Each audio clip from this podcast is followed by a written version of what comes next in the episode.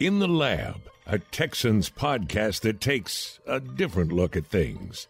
Drew Doherty and John Harris have their lab coats and goggles on and the Bunsen burners burning. Here's Drew. Hey. Hi. What's going on, dude? Uh, not much. Good to talk with you. Good it to is. see you. Yeah, man. Did you have a good break? Uh, it was good. Uh, I'll, I'll tell you this. And I know the woe is me is coming. I had my first day off. Hey.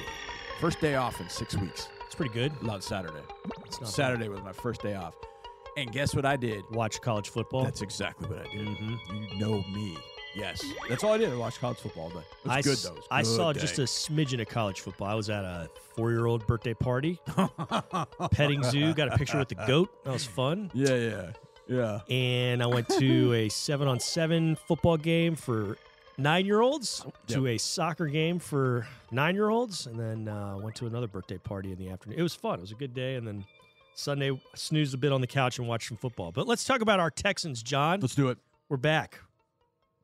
We are gunning for win number two, but to get that, got to go to Vegas, got to beat the Raiders, and, you know, that's a team that has struggled. That's a team that's uh, it's gets banged up. I mean, they're missing some folks. Yep. But it's still a team that Lovie Smith pointed out on Monday. They got a really good mm. quarterback. Yep. They got uh, maybe the best receiver in the game, he said, in Devontae Adams. You can argue that, he yep. said. Very much so. What strikes you the most as far as taking those two out of the equation? What's the biggest threat the Raiders present to this Texans team on Sunday? Okay. Thought about this in a while. I didn't know you were going there with this question, but, I, but I've been thinking about it. Against Chicago, we gave up two hundred eighty-one rushing yards. Yep. Against the Chargers, they didn't run the ball a ton, but Austin Eckler had a great game. Out when they needed to, they got it. They, got they, they ran it when they wanted to and needed Broncos to. Broncos ran it, had some time. Yep. The only time we've really had, and this is good news, bad news. Bad news is we haven't been good stopping the run, but the good news is that maybe we started showing something in the second half against the Jags. Mm-hmm. They didn't go crazy running the ball, and it was a close game. They didn't go nuts running the ball, and, and they got a couple of key stops, one on fourth and one. That was a, was a massive stop. So the run defense worries me a bit against Josh Jacobs. This is a renewed, seemingly healthy Josh Jacobs. And it was funny. We were talking to Nick Caserio earlier in the week, Drew, and he was talking about Josh Jacobs. And I love it when football guys talk about football players, and they kind of they don't talk in full sentences. They're just power, strength, vision, faced a lot of adversity in college, wasn't used a lot in college, and you know, they just kind of rip, rip, rip, rip. English teachers like, would not approve. Yeah, just bullet point, bullet point, bullet point, bullet point. And as he's going through each bullet point, I'm like, that's Damien Pierce. Yeah. It's just the first-round version of Damien Pierce. Josh Jacobs was was homeless in high school. They were living in a car in high school. Got an opportunity to go to Alabama.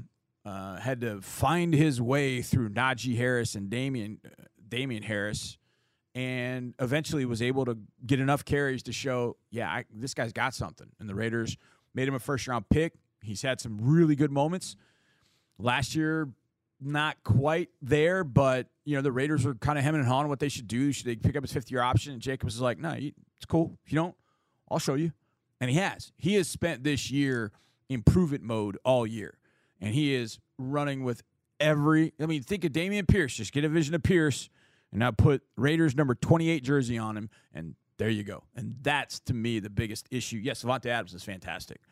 I almost want them to throw the ball to Devontae Adams because I feel like with Steven Nelson, Derek Stingley in the secondary, the way the secondary is coming along, I'll take my chances with the unit that's played better than the run defensive unit that has not played extremely well. So I'd almost invite them to throw the ball to Devontae Adams a little bit such that it takes the ball out of the hands of Josh Jacobs because he's been he's been a big problem.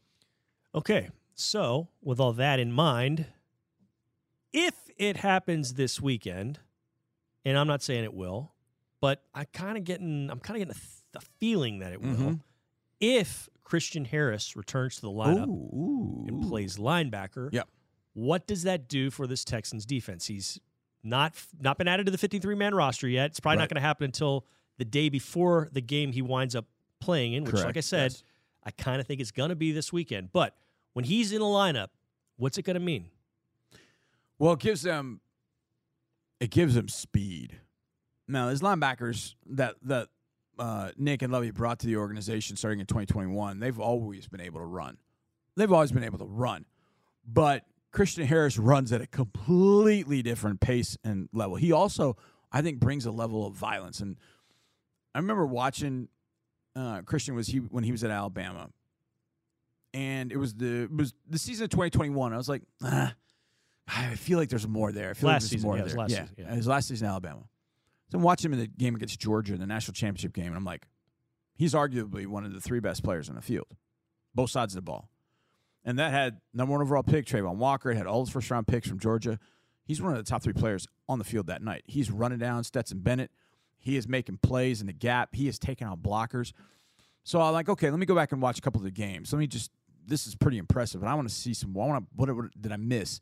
So I want to watch the Florida game, like every play, in depth, studying him, just him in that game. There's so many prospects in that game. I'm studying just him, and I'm watching him just blow up pulling guards. I mean, blow them. Not only blow them up, but then blow up a pulling guard and then go make the tackle.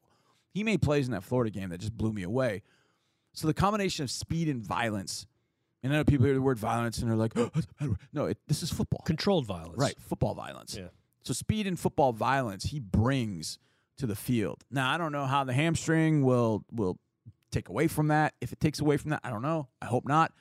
It's always kind of a tricky thing with a hamstring. Sometimes you need the year. Sometimes you can go out there and, and be yourself. And speaking to somebody that played like a whole season with a hamstring, it didn't impact, it didn't impact me too much because I was already slow.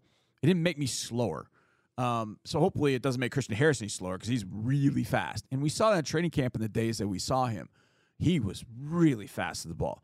But it's his aggressive, his v- football violent nature, I think, that adds a little bit more uh, to the run defense in particular. Now, and where would you see him playing, though? Like, what, what linebacker spot do you think he would? Because I get asked that, and it's like, yeah. well, you know. I don't think he would take – I don't think he'd play the Mike probably, position. Yeah, it's probably like strong or weak, right? Yeah, I yeah. mean, he'd be strong or weak. And, I mean, there's a case to be made for – you know, look, Garrett Wallow has played tremendously. I mean, I thought Garrett stepped into the game against Jacksonville. And ironically, the game he started last year as a rookie was against Jacksonville. eleven tackles. He was all over the place. He had a key tackle for a loss. He had a pass breakup the other day. He really played well. I, I just feel like there's a combination that you could put on the field with Wallow that has Wallow and Harris in it, and your run defense is going to go up a step. The other thing I noticed that Lovie did on Sunday against the Jaguars, and part of it was because the weather was it was salty. It was, yeah, it was hot. It was, hot. Mm-hmm. It was in the nineties down on the field. He rotated his linebacker group. Right. Typically, your linebacker group is staying out there. At least one or two guys are staying out there every play. Every play. And that's really been Christian, Kirksey, and, and Kamaguja Hill. But the other day, when he would play three guys, he would have those two with Wallow, and then he would take them out, and he would put in uh, Jalen Reeves-Maben, Neville Hewitt, and Jake Hanson. Right. And they went in there, and they played a few series throughout the game, too. So maybe there's a rotation that happens until they get to a point that they've got solid on the three guys or two guys when they're in nickel, three guys when they're in base that they have out there at that time. Yeah, and he talked about it, the weather, and I think he just also, through the first month of the season, wasn't thrilled with right. the results of the, the crew that he was sending out, so he Absolutely. wanted to give it give it a shake-up. And then you think probably Blake Cashman gets added back into that mix as right. well. So it, theoretically, Cashman and Hanson could get you know, thrown into the pot. Absolutely. And you shake things up and see what happens in that regard. So something to keep an eye on. Yeah, no doubt. And just getting Christian Harris back on the field, to me, is going to, okay, that's a, that's another rookie. And I know it's it, one of your five top picks from this draft that has he hasn't played yet. He and Metchie are the only two. I joked with Lovie at some five. point. I said, I said, Coach, I don't really understand why a guy that practiced one time after missing five, six weeks of time that people wanted to talk about Christian Harris.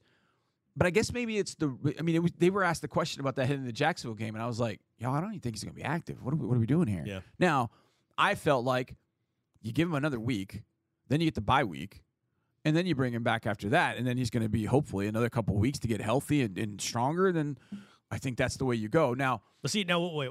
I understand why people are asking because – I mean, I get it. The defense has struggled. Right. This is one of your, like I said, top five picks. Uh, this, plus – They they see what he did at Alabama in right. the title game, and on top of that, they see the hug between Lovie Smith well, and yeah, Nick Caserio yeah. on draft night. So it's like, well, who is this guy? And we add, need this guy. And one of the this is where I'm going with that. The one other thing I would add to that is you've seen what the other rookies have done. Yeah, have done. Yeah, and if those rookies have been good, and they saw that in Christian Harris, mm-hmm. then man, he must be pretty good too. Let's sure. get him on the field. So I understood the excitement But it just felt like it was... Needed to be tempered a little like, bit. Like, ask a question. We don't need five questions in a press conference asked about that.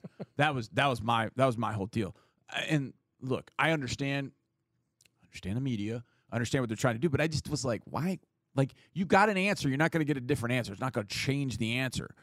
Uh, and I think Lovie, at that point, knew he's probably not going to be active. But it's going to happen soon. So now if you want to ask the questions this week, I think it makes sense. Yeah. Because I do think that we'll see Christian on the field. Worst... Case, worst case on special teams, mm-hmm. worst case on special teams. And with four four speed and his size, he could be a factor on special teams because they've gotten some really good plays. Some of those guys we talked about, Jalen Reeves-Maben, Neville Hewitt, those guys have been on special teams, just outstanding. And you throw Christian in that mix now too, and it gets really exciting what they can continue to do. No doubt. All right, well I can't wait. Back to football, back to Las Vegas for the first time. Well, first time for me since the draft because I got to go in April. So how about this little nugget about this trip? Yeah. So the four regular season games, take the playoff game out, fourteen, sixteen, nineteen, and twenty-two. All different spots. All different spots. How about and that? It's the first time in Oakland. Franchise history we played an opponent in four different spots. Ah, Oakland in fourteen. sixteen was uh, Mexico City. in Mexico City. Azteca. nineteen was here, mm-hmm. and then twenty-two is at Las Vegas. That's when, crazy. Whenever we play the Chargers and the Rams in the regular season will have played those two places, those two teams, those franchises yep. in four different spots as well in franchise history. Not that time span that you mentioned, right, right, but right. with the Chargers, San Diego, you uh, played them in uh, the soccer stadium in nineteen. In L A, right, right, right. And you've played them, you will have played them here as right. well as that, SoFi, the, yeah. the new place. And then the Rams, Coliseum, Saint Louis, uh, SoFi, SoFi, and here. Wow, yeah. There you go. We're just showering you with all sorts of knowledge. Uh, West Coast trips, man. Y'all stuff. I guess they got it figured out now. Mm-hmm. They got Allegiant Stadium, Las Vegas, and they got SoFi. I would imagine it's it's uh, going to be that going forward. But I always like going to the Coliseum out in, in Oakland. Loved it. Loved Oakland. Loved to be. You know, uh, one little nugget before we go. One thing I loved about that stadium, of the many things, is you do the post-game press conference in the Oakland A's, A's weight, weight room. room. So yes. you, you're yes. listening to Arian Foster talk uh-huh. about his big day, and then you look, and behind the backdrop there's a uh, a bench press, and mm-hmm. you think, man, I wonder what Jose and Mark McGwire were, Jose Canseco and Mark McGwire were putting up on a yes. bench back in the day. Absolutely. Mm-hmm. I used to love that. The seventies A's were, were, I know it's weird, but just following baseball history, they're always one of my favorite teams. You know, the battling A's, they're always fighting each other, but they were they were fun. Yep. I love those jerseys. Reggie Late. Jackson is always cool. eighty-eight, eighty-nine, ninety A's, those guys should have, they should have swept. Yep. That should have been three straight World Series. They only yep. won the one in eighty-nine. They got beat by the Dodgers in eighty-eight with Kirk Gibson and Orel mm-hmm. Hershiser. Yep. And then somehow the Nasty Boy Reds swept oh, them. Great bullpen, brutal. But they still should not have beaten those A's. Anyways, yep. that's neither here nor there. This is In the Lab, and this is some of the wacky, wild stuff you get, get on this podcast. We'll talk about it again next week, and hopefully we're talking about a Texans win and getting ready for the Titans on the town. So long.